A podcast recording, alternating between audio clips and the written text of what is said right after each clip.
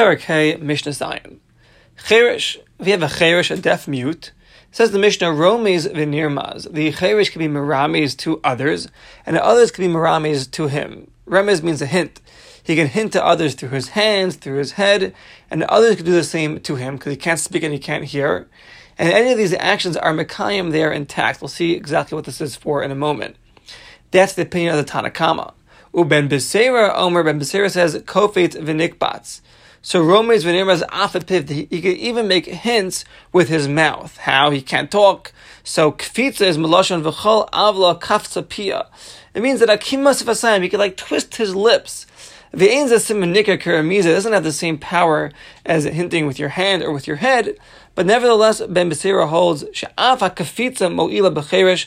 When a cherish twists his lips, it also helps. Chomasha asa ohiskim Allah, anything that he did or he agreed to with the twisting of his lips, berimizas hapeh kayim, it's also intact. For what? B'metaltalan for mekach umemcha, we're talking about uh, business, purchasing and selling of metaltalim, bavad metaltalim alone. Metaltalim are movable objects. Avaloba karka, not for actual karka, not, not for actual earth, not for land. Klaimar, ben besira eno mekel ela metaltalim, meaning ben besira is of the opinion that he'll be lenient only with regards to metaltalim that the remiza with the mouth, just twisting the lips for a cherish, it helps to make an acquisition. However, by karka, by land, by real estate, sover hu Tanakama, he'll agree to the Tanakama, that there the only remiza will help to make an acquisition is that of the hand or of the head. There he'll agree to the Tanakama. And they point out over here, nevertheless, they bring different uh, explanations how to explain this. We're just going with one, but there are other explanations as well. There's a Rambam, there's the Meiri, but the point is that at the end of the day, we do not paskin like Ben Bisera. Hapa'otos, the Mishnah says further, pa'otos are uh, haktana, they're children of the age of seven or eight, and they're very sharp. And they know business, they know how to buy, they know how to sell. Or you could have a child who's nine or ten that's not so sharp. Says the Mishnah, Mekhan Mekrach. Their purchases are a good purchase. Memkar and Memkar, their sales are a good sale. Bit metatlim with movable objects. Mashim, kona that which they purchase, or mocha which they sell with metatlim, it's all mekayim, it all works. And the Gemara explains the Chamei Takana, Mishum Kedei Chayav, that they should be able to sustain themselves. Because if we say that their their purchase is not a purchase and their sale is not a sale, then how are they going to sustain themselves? No one's going to want to buy from them, no one's going to sell from them if they can't make a sale. Well, if according to the conclusion of the Gemara, even their gifts, when they give a gift, not just a purchase or a sale, their gifts as well, whether they're dying, whether they're healthy, whether it's a lot, whether it's a little, it works as well. And the Chacham made this takana to uh, ensure that they have chayav, they can support themselves if need be, and therefore their purchases, their sales, and their gifts work when they're either, uh, we said, seven or eight that are very sharp, or nine and ten that are just not so sharp, but they're just um, you know standard nine or ten, or ten year olds. However, l'chayra six and under is not going to be in the category of doing business at all, according to this. Okay, Mishnah has. Ve'elu devarim and the following things Amru and Chachamim stated, Shalom. They stated these things for Darche Shalom, that people should not be fighting with each other, there should be peace. Kohen, Kori Rishon, a Kohen calls first in the Torah, gets the first Aliyah. V'achar of Levi, then the Levi, v'achar of Yisrael, and afterwards the Yisrael. And the Gemara explains that this is really uh, learned out from the Torah. It's not from the rabbis, it's already from the Torah, it's said. Pasuk says, V'kidashtai, Kis lechem hu makriv. That you gotta, you have a special mitzvah to give the Kohen first, because he's a Kohen. You sanctify the Kohen. The Kohen takes you know, he takes the first in the liftoach rishon, levarach rishon, litamana yafa rishon. He he when he benches, he benches. He's the one that leads. And when he makes a bracha on the Torah, he makes the, the, the first bracha. And when you have a, a, portion of bread or cake or anything in front of you, he always gets the nicest portion because he's a kohen. And there's a positive commandment to, to do this mitzvah. So what are the chamim be mitaking? What are the chamim place over here?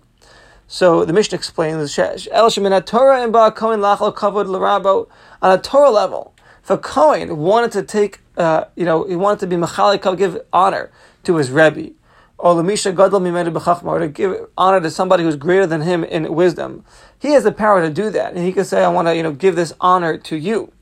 However, by Kriyas HaTorah, when it comes to learning the Torah in public, There, that a Kohen cannot give up his honor to the Levi, or the Levi cannot give up his honor to the Yisrael. Rather, it's always going to be Kohen is first, Levi second, Yisrael is third. Shalom, so that Klai should not be fighting with each other. He got that Aliyah, he gave him this honor. Kohen, Levi, Yisrael are set, and this way there shouldn't be machlokas. Says the Mishnah further, Arvin Bibayas Yashan. So the halacha is that we have a, a courtyard that has several neighbors, has several shchenim. It's forbidden to carry there on Shabbos unless you make an erev chatzeros before Shabbos. We learned about this back in Masechta Erevin. And that is that you place a loaf of bread, a full loaf of bread, um, in one of the homes. Shekol Dayar they all, all the uh, neighbors of the courtyard, they contribute together as a partnership this one loaf of bread. They put it in one of the homes of the courtyard, and now they're all connected, all muravim, with through that uh, loaf of bread, and then, then they're permitted to carry in that courtyard. It's okay. So the chametz that they should be ma'arvin the bayis yashan, meaning the house they're always putting their bread in, keep putting it in that house, don't change. They always place that loaf in one particular house. Don't change. Keep putting it in that house. Why? Because the dark shalom for peace. The Gemara explains because it would be a chshad that hayal hergul since you always put the bread in that specific house. If you change to a different house, people that are coming into that house will see there's no bread there, and they'll start thinking, "Hey, how could everyone in this courtyard be carrying without an erev on Shabbos?" So in order to avoid that, they said just keep putting in the same house and that when new people come into the house, they shouldn't be concerned that the bread's gone and that you're carrying without an Erev. Rather, the bread should always be in that particular house. Another halacha, bar a pit shukarav la'ama. So there used to be these streams that would go out of the river and they would pass by the edge of the farmer's fields. And each farmer would irrigate his field like that. But because of a concern that maybe one day this little stream will dry up, they used to build these burrows, these pits. Each pit would be bisfasa sadeo at the edge of his field. But the sechiras ha'am by damming up this stream, he would direct the water to fill up his pit till it got full. So he has a reserve in case the stream dries up. And the Cham that the pit, which is closest to the stream, mismale rishon, that will fill up first. The Achav, then afterwards, can fill up the other burrows, other pits in order. Shehem that are further from the first pit. And again, they Darche Shalom for, for peace. The farmers should not be fighting with each other. Mitsudos, Chaya, Ve'opos. If you had these mitsudos, you had these traps they would use to capture a Chaya, a wild animal, Opos or birds, Dagim or fish. And the halacha is that normally, if your utensil uh, acquires something on your behalf, it'll actually it, it, works. If you have a cup and someone pours water into it, that water becomes yours. And the reason is because the cup has a base to it. Something that has a base, a utensil that has a base, can acquire something for you. It's a kli with a base kibble. So over here, they were using these traps, and the traps would capture the chaya, the oaf, the dog, but the trap had no receptacle, there's no base to it.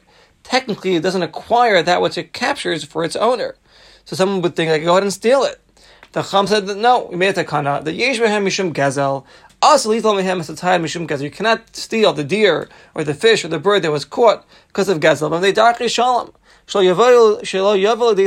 shouldn't be hatred, barogas, and anger between man and his fellow, even though it's technically not uh, acquired to him because they don't have a base to it. Cham said it's his trap, he owns a trap, so that, that which he trapped is going to be his, even though there's no base, keep no receptacle to it. However, even though you can't steal it because of theft, if someone went ahead and did take it, so then. The basin cannot pull it out from his hands. But Rabbi Yossi Omer Gozel Gomer. No, no, no. Basically, he argues. Hanotel Menem is one who steals from these traps. Harezeh Gozel Gomer is complete gezel on a rabbinic level. Umotzim yadav ali de bezin. And bezin could take it out from the thief's hands.